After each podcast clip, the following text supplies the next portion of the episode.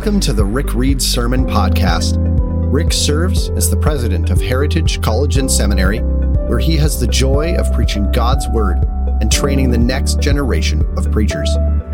The sermons on this podcast are taken from Doctor Reed's preaching ministry in churches, conferences, and at chapel services at Heritage.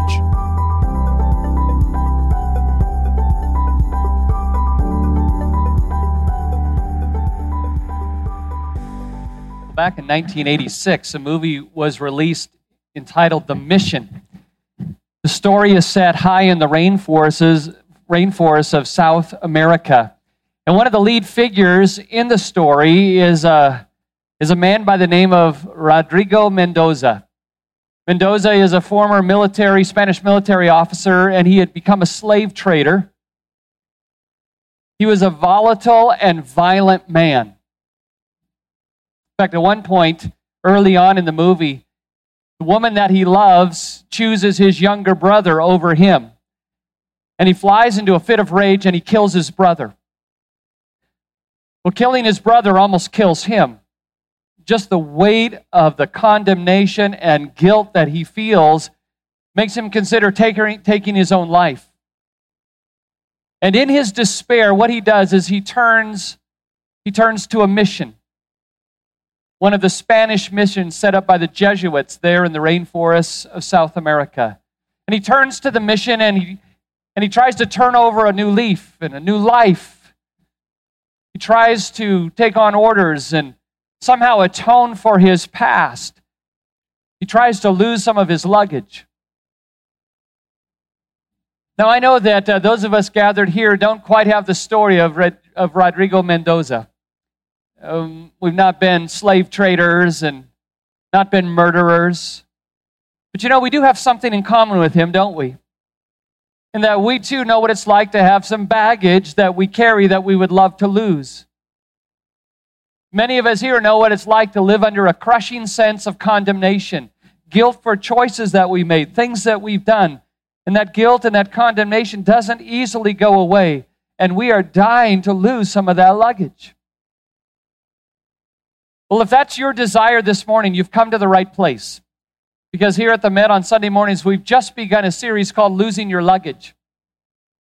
In the coming weeks, we're going to work our way through the eighth chapter in the book of Romans.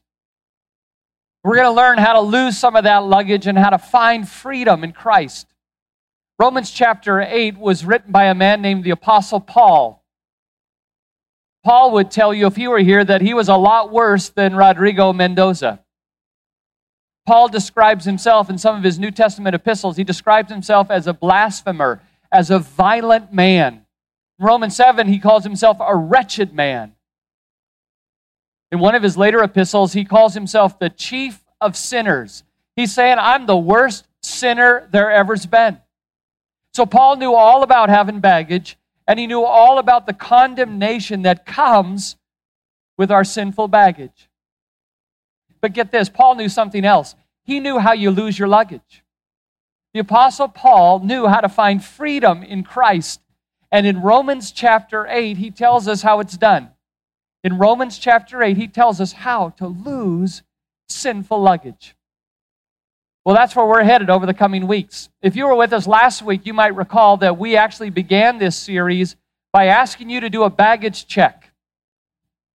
You know how when you... Uh, are about to go on a, a trip, traveling somewhere, you have to do a baggage check, right? You have to check your bags. And what I asked you to do last week was to do an honest appraisal of the baggage you are carrying with you at this stage in your life.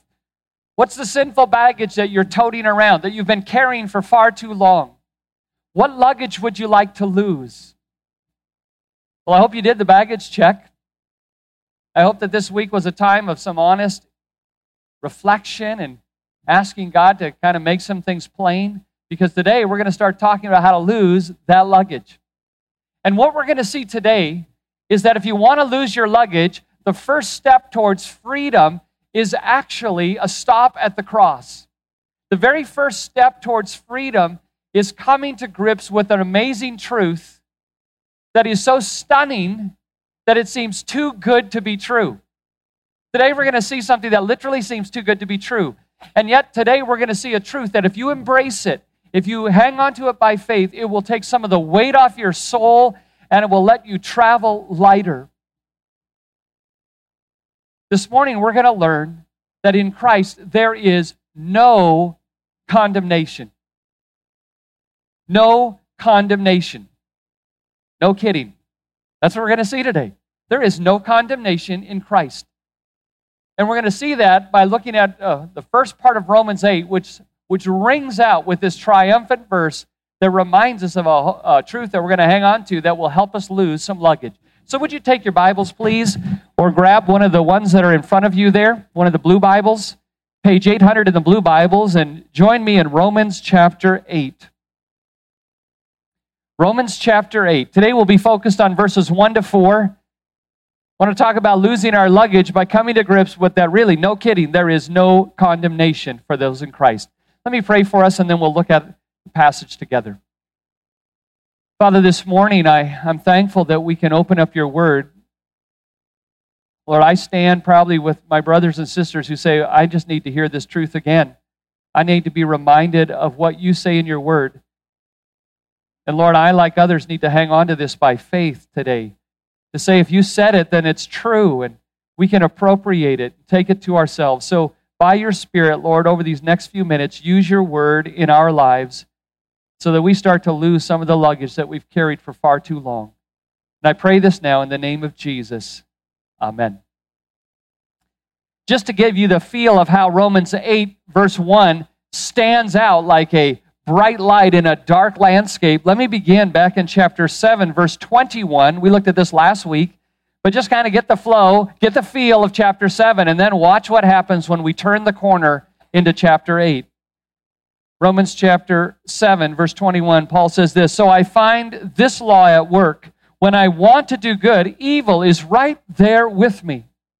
For in my inner being, I delight in God's law, but I see another law at work in the members of my body, waging war against the law of my mind and making me a prisoner, a prisoner of the law of sin at work within my members. What a wretched man that I am! Who will rescue me from this body of death? Thanks be to God through Jesus Christ our Lord, so that I myself in my mind am a slave to God's law, but in the sinful nature, a slave to the law of sin. Therefore, there is now no condemnation for those who are in Christ Jesus." Man, isn't that a mood shift? Chapter seven there, he's just kind of groveling on and saying, man, I am a wretched person. I am stuck. I'm a prisoner to sin.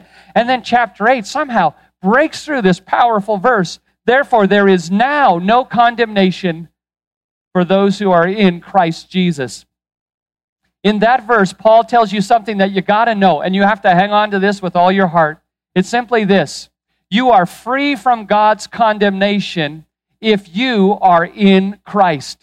That's what he's saying in chapter eight, verse one. You are free from God's condemnation if you are in Christ. The condemnation of God is a thing of the past for you if you are in Christ. Listen to it again. Therefore, there is now no condemnation for those who are in Christ. How much condemnation is there for those who are in Christ? There is none, right?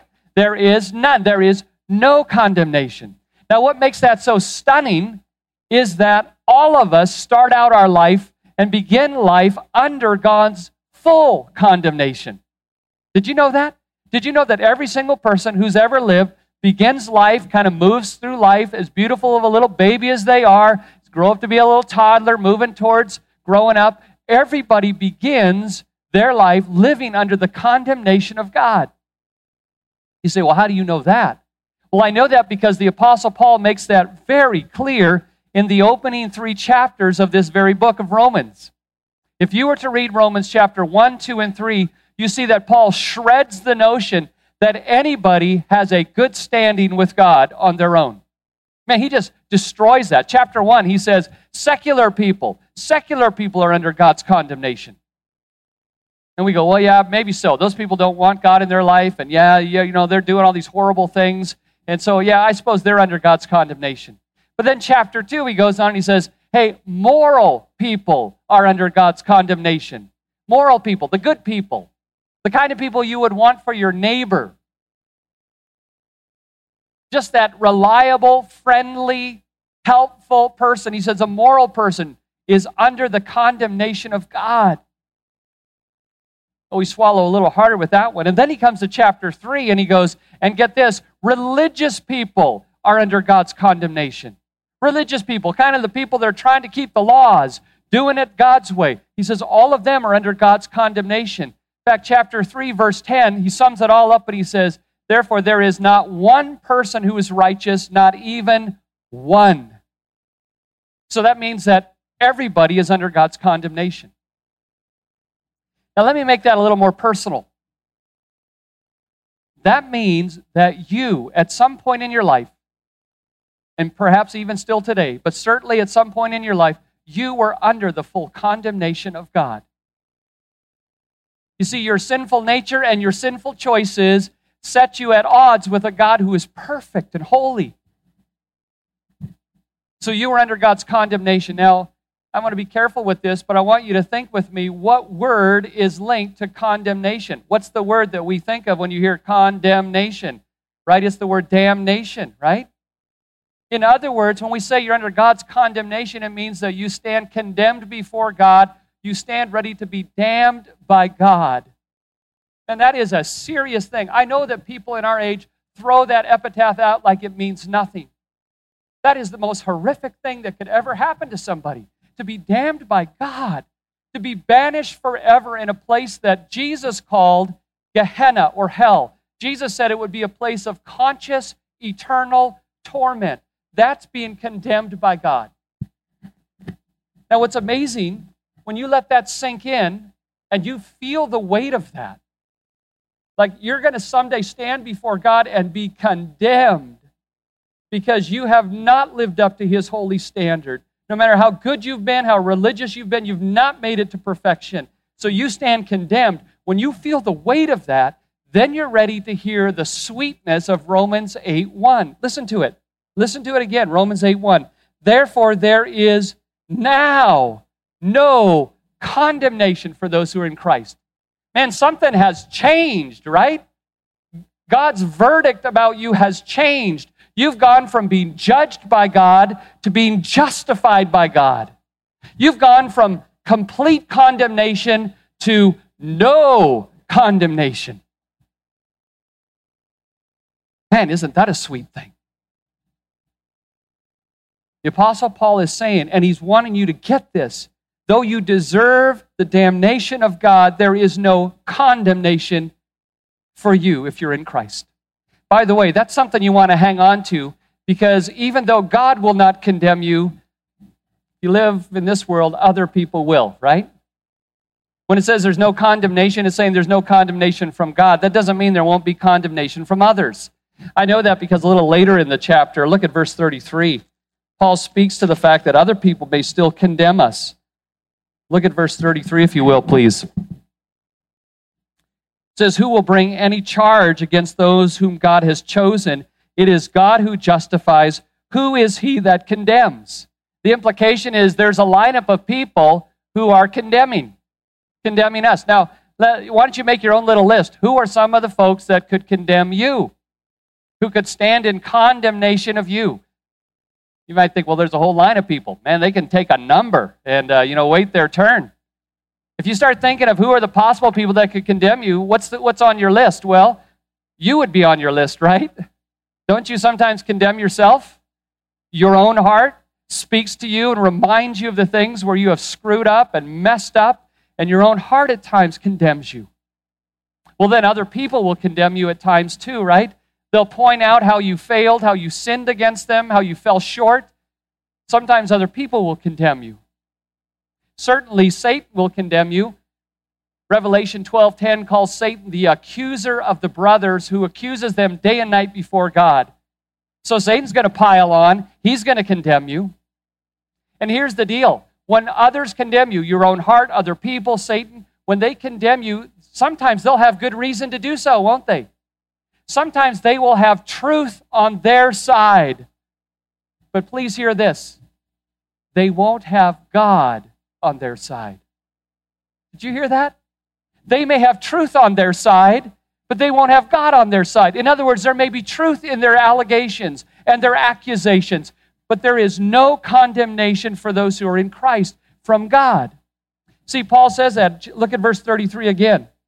He says, it is God who justifies. Who is it that condemns? Okay, there may be people who condemns, but God's not one of them. He justifies. So the amazing truth of Romans chapter eight, verse one is simply this.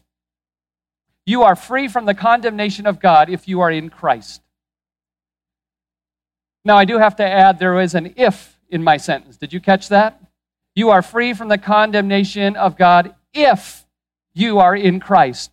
If you are in Christ. In other words, this promise of no condemnation only applies to certain people. It applies to those who are in Christ. By the way, it didn't say for those who are in church, right? It doesn't say there's no condemnation for those who are in church. It doesn't say that, does it? It doesn't say there's no condemnation for those who are in control. It doesn't say that. It doesn't say there's no condemnation for those who are incredible. It doesn't say that. It says there's no condemnation for those who are in Christ. Now, the phrase in Christ is Paul's shorthand. It's shorthand for in union with Christ. So when you hear the little phrase in Christ, think in union with Christ. Paul's talking about being in Christ is an organic union, a unitedness to Christ, a connectedness to Christ. In Christ is in union with Christ. Jesus gave us a wonderful word picture of that when in John fifteen, he talked about the branch being in the vine. Do you remember that? Jesus said, abide in me like the branch abides in the vine. I grew up in a, a wine country in uh, California, Napa Valley. So we would often drive up among the vineyards, and in the fall, boy, they're beautiful. You see all the colors changing. And I would look at those vines, and the ones that had fruit were automatically and invariably connected to the vine, right? The branch had a vital union with the vine. So the life of the vine was flowing into the branch. And if you are in Christ, what it means is that you are connected to Jesus so that the life of Jesus flows into you. See, it's not just a matter of being in church or incredible. No, no, it's being in Christ, connected to him. Well, you say, well, how does a person get connected to Jesus that way? Well, it's very simple. The way you become in Christ is through repentance and faith, right? You turn from your own sin and stuff and yourself, and then you trust in Jesus, and you say, Jesus, I need you. I just can't do this life by myself. Thank you for what you did for me. I want you in my life. I trust in you. I don't trust in my own righteousness. I trust in you. The Bible says when you make that kind of a trust transference from yourself to Jesus, you become in Christ. You're a branch grafted into the vine, and once you're in the vine, once you are in Christ, then hear it, you are free from God's condemnation if you are in Christ. Now, you may be hearing all this and going, you know, this is wonderful, but is it true? I mean, it, this doesn't it sound a little too good to be true? I mean, God's saying to you, there is no condemnation. I mean, you might believe it a little more if he said, well, there's less condemnation for you if you're in Christ. Now, like, there is, there's like fifteen percent condemnation for those who are in Christ Jesus. I mean, we got to think there has to be something that God would condemn us. I mean, we've not done this thing right. How can this be true? How can the Bible say to us, there is no condemnation for those who are in Christ? Well, Paul gives you the answer in verses two and three. Look at it with me. He starts with the word because. So he's going to give you the reason why he can say this. Look at it, verse two, chapter eight. Because through Jesus Christ, the law of the Spirit of life set me free from the law of sin and death. For what the law was powerless to do, in that it was weakened by the sinful nature, God did by sending his own Son in the likeness of sinful man to be a sin offering. And so he condemned sin in sinful man. Ah, there it is. How can this possibly be true? Here's what he's saying in verses two and three. You are free from God's condemnation, first of all, if you're in Christ. But here, you are free from God's condemnation because God condemned your sin at the cross.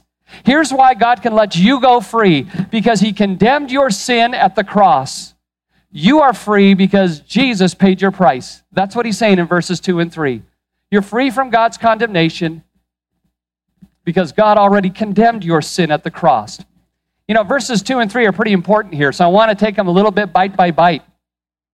In verses two and three, the Apostle Paul gives you two ways to try to get out from the feeling of condemnation. Here's two different ways that people try to get out from under God's condemnation. One way he talks about is the way of the law, okay? Kind of doing it by the law, going through the law. The other way that he talks about is, is the way of the cross, coming to the cross. Two ways to try to get out from under condemnation, and only one of them works. Paul starts off by talking about the way of the law. Look at me, look at it with verse two. Here's how some people try to get rid of their condemnation before God. They try to do it through the law, but it doesn't work. Look what Paul says, verse two. He says, because through Jesus Christ, the law of the Spirit of life set me free from the law of sin and death, for what the law was powerless to do, in that it was weakened by the sinful nature. Paul's talking here about the law, and by that he means the Old Testament law, right? The Mosaic law, the law that God gave Moses. And Paul is saying, hey, you know, that law actually led to sin and death. Did you see that in verse two? The law of sin and death. You say, well, why does he say that? I thought the law was good. Well, if you go back to chapter seven, verse eleven, you'll see.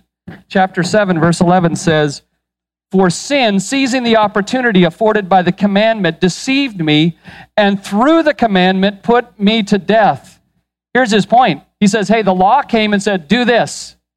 But sin kind of stirred up in me, and I said, well, I'm not going to do that. And, and the law, he said, now became that which sentenced me to death. You didn't keep the law, you got to pay the penalty. So the law led to my death, he says. Now, Paul goes on to say, the problem is not with the law. The problem, Paul says, is with me. Look at verse fourteen of chapter seven.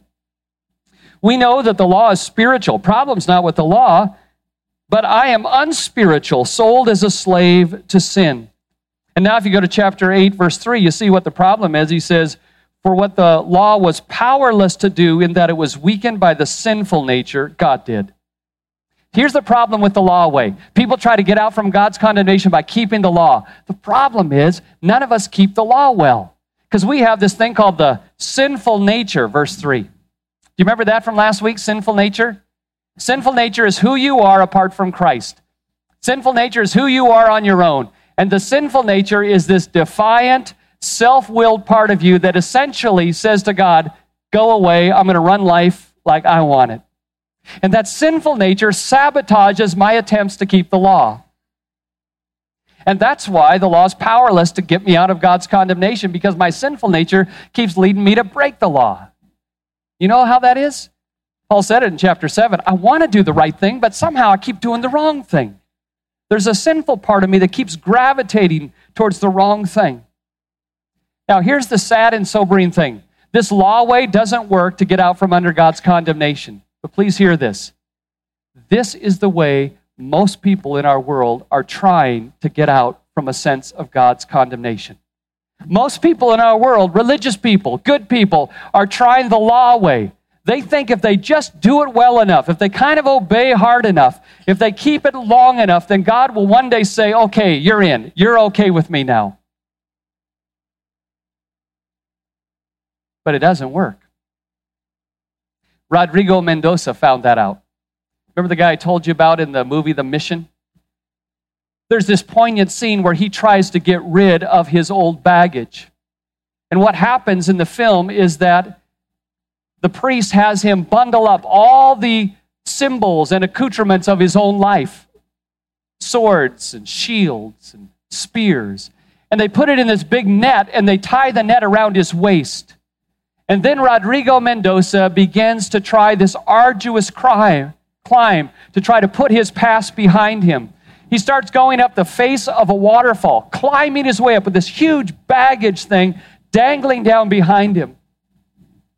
Others stand by and watch him. They don't help him. He falls once or twice. Finally, he struggles his way to the top with this huge weight of baggage behind him. He collapses on the top of the cliff, and one of the natives comes running up with a knife. Here was a man who'd been a slave trader, right? And now the native's coming, and he's going to slit his throat. But the native doesn't do that. He, He leans back and he cuts off the baggage and pushes it down the cliff. And there's this powerful scene where the bags just tumble down, signifying that he's free. He is somehow atoned for his past. He climbed the waterfall. He did the hard thing, and now he's free. Except he's not. Because later in the movie, he reverts to his old ways. See, he tried. He tried. He was sincere. He wanted to somehow atone for his past. He was going to keep the, he was going to change himself. And it didn't work because something was broken in him. And that's the way it is for everybody who tries to get out from under God's condemnation by just doing it the law way. None of us do it well enough. But there is another way. There is another way. There is the cross way, not just the law way, but there's the cross way. Look at verse three. See, here's how you can really get out from underneath the load of condemnation. Verse three says this, "For what the law was powerless to do in that it was weakened by the sinful nature, God did." It's not something you do, it's something God did. God did. Well, how did he do it? By sending his own son in the likeness of sinful man. God sent Jesus. That's a reference to the incarnation. Jesus came bearing our likeness. He looked like us. Now, he wasn't sinful, but he was in the likeness of sinful man. He took on flesh and blood. And then look what it says next. God did by sending his own son in the likeness of sinful man to be a sin offering. Literally, it says, for sin. Jesus came for sin, to give himself as a sacrifice for sin, to be an offering for sin. And look at the last part of verse three. And so he, God, condemned sin in sinful man. Do you get what it's saying? It's saying, so God condemned sin in sinful man. He condemned sin when Jesus became a sin offering. Jesus took the whole weight, all that bundle of all the stuff of your past life that you feel is tethered to your waist. He took all of that weight, and he didn't push it over a waterfall. He put it on the cross. And all of your sins and all of your failures and all of your shortcomings were bundled up and put on the shoulders of the sinless one who became a sin offering for you. That's why verse one can say there's no condemnation for those who are in Christ, because verse three says God condemned sin in sinful man. See, the reason you are not condemned is because Jesus was condemned for you. He took your payment. He took your punishment. And that's why God can now say to you, your sins have been atoned for, not because you scaled the cliffs of your own self-effort and you turned over a new leaf and you did it better. That's not why. No, it's because you came to the cross and you realized that all the bundle of your past could only be resolved by one way, and that's bringing it to the cross and say, Jesus, this is, this is me. This is my stuff. This is my baggage. And God condemned it in Christ. See, the Bible says God is holy. He doesn't wink at sin. He doesn't just say, oh, that's okay. No, sin has to be punished. And it was, fully and finally. But it wasn't punished in you. It was punished in Christ at the cross. See, the reason that I can tell you this morning on the basis of God's word that there is no condemnation for those who are in Christ, because all of your condemnation was put on Christ at the cross. See, that's the gospel message, isn't it? That is the sweetest message ever. For all the Rodrigo Mendozas who are carrying around the stuff from their past and somehow thinking, if I try hard enough and if I turn this thing around, one day I'll be past my past. To all of the Rodrigo Mendozas, the Bible says, no, you can't do that. It doesn't work. You come to the cross, because at the cross, God bundles up your stuff and he puts it on Jesus. And he says, I condemn sin in Christ, and now there is no condemnation for you. You say, well, if that's true, that's wonderful. Like, what does God want from me? I mean, if he's done it all, does he want anything from me? And I would say, oh, yes, he does. He doesn't want you to pay for your sin. You can't do that. But he does want something from you. And Paul tells you what that something is in verse four.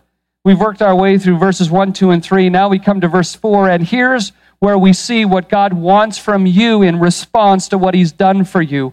Look at verse four, please. Into verse three says, so he condemns sin and sinful man in order that the righteous requirement of the law might be fully met in us who do not live according to the sinful nature, but according to the Spirit. Oh, here's what he wants. He wants you to live a righteous life. He wants you to be holy. He wants you to lose your luggage. I'd put it this way. You are free from God's condemnation in order to lose your luggage. That's what he wants from you. He wants you to find freedom. He wants you to get past your past. He wants you to lose your luggage. Did you notice how verse four begins with the words, in order that? See it? Look at it. In order that. In other words, you're not condemned. Christ was condemned in order that. That shows you the goal of why Christ was condemned in your place. That shows you God's purpose in all this. And the purpose is, in order that the righteous requirements of the law, literally in the text, it's the singular there, not righteous requirements, plural, literally is righteous requirement, singular. And by the way, the righteous requirement, the overarching requirement of the law is holiness. So in order that holiness might be fully met in us, who do not live according to the sinful nature, but according to the Spirit. So the reason that God doesn't condemn you, that he can put your condemnation on Christ, is in order that the holiness that he wants for you might be fully realized in you, that you might lose your luggage, that I might lose my luggage. That's what he wants. See, I'd put it this way. There is freedom from the condemnation of God so that you might experience freedom from the baggage of sin. Or I could put it this way, theologically. The reason for your justification is so that you might understand and appreciate and experience sanctification. He justified you so he could sanctify you. He, there's no condemnation because he doesn't want you to live your life with all this baggage. By the way, that should help us know that God is very committed to helping you lose your luggage, and he's going to come after you and work with you to get you free. So when you hear the phrase, no condemnation, do not think that means no conviction, right? No condemnation for sin is not the same thing as no conviction for sin. God will still convict us. We'll see that in Romans chapter eight, verses twelve and thirteen. He'll convict us of sin because he wants us to get free from it. And here's another thing. No condemnation for sin does not mean no correction for sin. No, God will still correct us. Like a loving heavenly Father, he disciplines us. He just doesn't disown us. He just doesn't discard us. In fact, hear this. If God is not disciplining you over your baggage, that's not a good sign. Hebrews chapter twelve says, if we are not disciplined in a fatherly way by God, then maybe we're not really one of God's children. See, God will never condemn you, but he will convict you and he will correct you because the goal of your justification is your sanctification. The goal of getting free from his condemnation is to get free from your baggage. Now, let's summarize all of this and let me apply it, how you, how this helps you lose your luggage. What have we seen so far? Here's what we've seen. In Christ, there is no condemnation. You are free from God's condemnation in order that, so that, with the goal that you will be freer and lighter when it comes to baggage. Not condemned so that you might not be controlled by the power of sin, by your past. In fact, here's the stunning truth that I want you to get today. Here's how we start applying it to the baggage. If you want to lose your luggage, the first step on the journey is to remember that you are not condemned.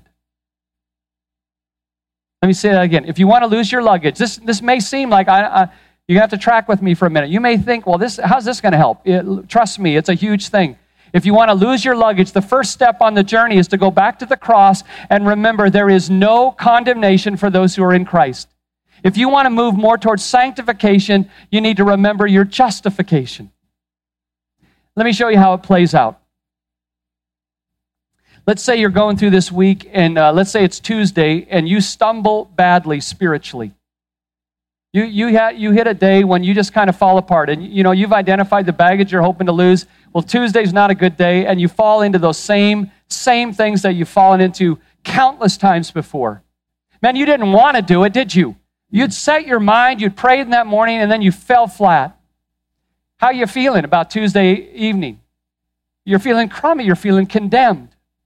Well, what do you do with that? Well, tonight, Pastor Daniel's going to talk a whole message on that, but let me tell you what Romans eight, one to four would tell you you do with that. What do you do? All of a sudden, you've just got this weight of condemnation. You're almost sheepish to try to apologize to God again. I mean, how can you ask Him for forgiveness again for the same thing? Where is your sincerity? And then the, the evil one, the accuser of the brother, starts piling on saying, man, you are a washout. You are never going to be free. What do you do with that? Well, here's what you do. The first thing you do, we saw it last week, is you own your own luggage. You don't deny it. You don't dodge it. You don't try to distract yourself. You just say, Lord, that's my stuff again. I'm embarrassed by it. I hate it, but I did it. And you confess it to God. Okay? So that's where you start. You own your luggage. Here's the second thing. You go back to Romans eight one. Like you make a return trip to Romans eight one. I know your emotions aren't there. You're still feeling pretty crummy about it, but you go back to Romans eight one and you say this, therefore there is now no condemnation for those who are in Christ. And you hang on to the fact that because Christ took your condemnation, God does not condemn you. And you remember the fact that you are forgiven, not because of the depth of your sorrow, but because of the death of God's Son. And you remember that you are not condemned, not because you scaled some cliff of self-effort and you did it better. No, the only reason now and forever you will ever be forgiven is because Christ took all of your stuff and He bore it to the cross. And so you come back to Romans eight one. And you know what you do? You preach the gospel to yourself again. Jerry Bridges, who's an author, he says he goes around asking people this question. He goes, before you were a Christian, before you're a Christian, what message did you need to hear the most? And the answer that people always give is, well, I needed to hear the gospel. And then we go, yeah, okay, I get that. And then he asks them this question, after you became a Christian, what message do you most need to hear? And people say, well, we need to hear a message of holiness and discipleship and all these, you know, pressing on. And he says, no, that's not true. You do need to hear those things, but that's not the message you most need to hear once you become a Christian. The message you most need to hear after you've become a Christian is the gospel. In fact, he said he has a friend to him, friend that tells him, Jerry, preach the gospel to yourself every day. Do you get what he's saying? Go back to Romans eight one every day and say, God, I'm standing before you today, not in my righteousness, but in yours. And I'm hanging on to the fact that I'm accepted to you, not because of what I've done, but because of what Christ did for me. So you go back to Romans eight, chapter one. And you say, well, then what do you do? Well, you own your own luggage, you go back to Romans eight one, then the third thing is this. By God's grace, you live by the Spirit. You live by the Spirit. That's how he ends verse four, right? Look at verse four. In order that the righteous requirement of the law might be fully met in us who do not live according to the sinful nature, but according to the Spirit. Oh yeah, so after you come to Romans eight one, you do got to move to Romans eight four, and now it's time to learn to live by the Spirit. That is such an important concept. We'll spend the rest of Romans eight figuring out what that looks like. Next week, we'll start talking about what does it mean to live by the Spirit. And in the coming weeks, you will see that if you're going to live free, you come to the cross and then you live by the Spirit. And we're going to be talking in the next weeks on how does a person live by the Spirit so that the righteous requirement of the law, holiness, might be fully met in us so that we might lose our luggage. But today, I just want to remind you that the first stop on this journey is a stop at the cross. And we're going to come back there again and again and again. In fact, I'm asking you as an assignment to do this. Would you memorize Romans chapter eight, verse one this week? Would you write it on a sticky note? Would you put it on a card? Would you put it on the visor of your car? Would you put it on the mirror in your bathroom? Will you tuck it in your pocket? Will you come back over and over again to say, Lord, I am so thankful that there is no condemnation because I am in Christ Jesus. And then if you're not yet in Christ and you're still under condemnation, can I say to you, what are you waiting for? Come to Christ, right? Come running to Him. Don't try to be Rodrigo Mendoza, Herculean your way up some cliff. Come to the cross and throw your burdens down and hear the judge of the universe say, because you've come to my son Jesus, there is no condemnation for you now and forever. Let's pray.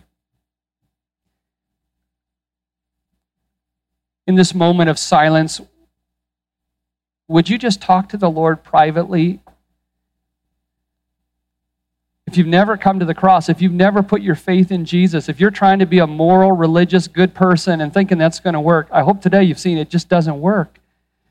And I hope you would come to Christ, and I hope you would trust in Jesus. Put the whole trust of your soul on him. And then if you're a Christian here today and you're feeling overly condemned, and you know that your track record, even this past week, has been spotty at best, and maybe today you just feel like if people knew your story, you wouldn't be welcome in this place. You shouldn't be in God's house. I'm here to say to you, if you are in Christ, there is no condemnation for you. Oh, there may be consequences of the sin, and there may be correction, all of those things, but God will never condemn you because he condemned your sin in Christ. Would you just thank him for that? Would you just tell him how much that means to you?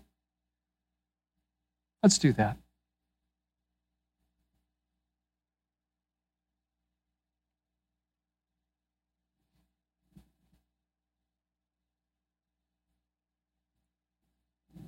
Father in heaven, we know that you see everything, so there's no use us trying to cover up and dodge the scrutiny. And yet, Lord, we also know that you see what Jesus did on our behalf. And I thank you that if we're in Christ, we will never face you as a wrath-filled judge, but only as a loving Father. Seems too good to be true, but thank you that because of Jesus, it is true. And I pray that you would help us to hang on to that truth and then learn to live in it, to walk by the Spirit, so that we lose our luggage. And I ask all of this to you, the one who, who has promised us no condemnation. I ask all of this in your name. Amen. For more information on Heritage College and Seminary, visit the school's website at discover heritage dot c a. To stay connected with the Reeds, visit their website at rick and linda reed dot com.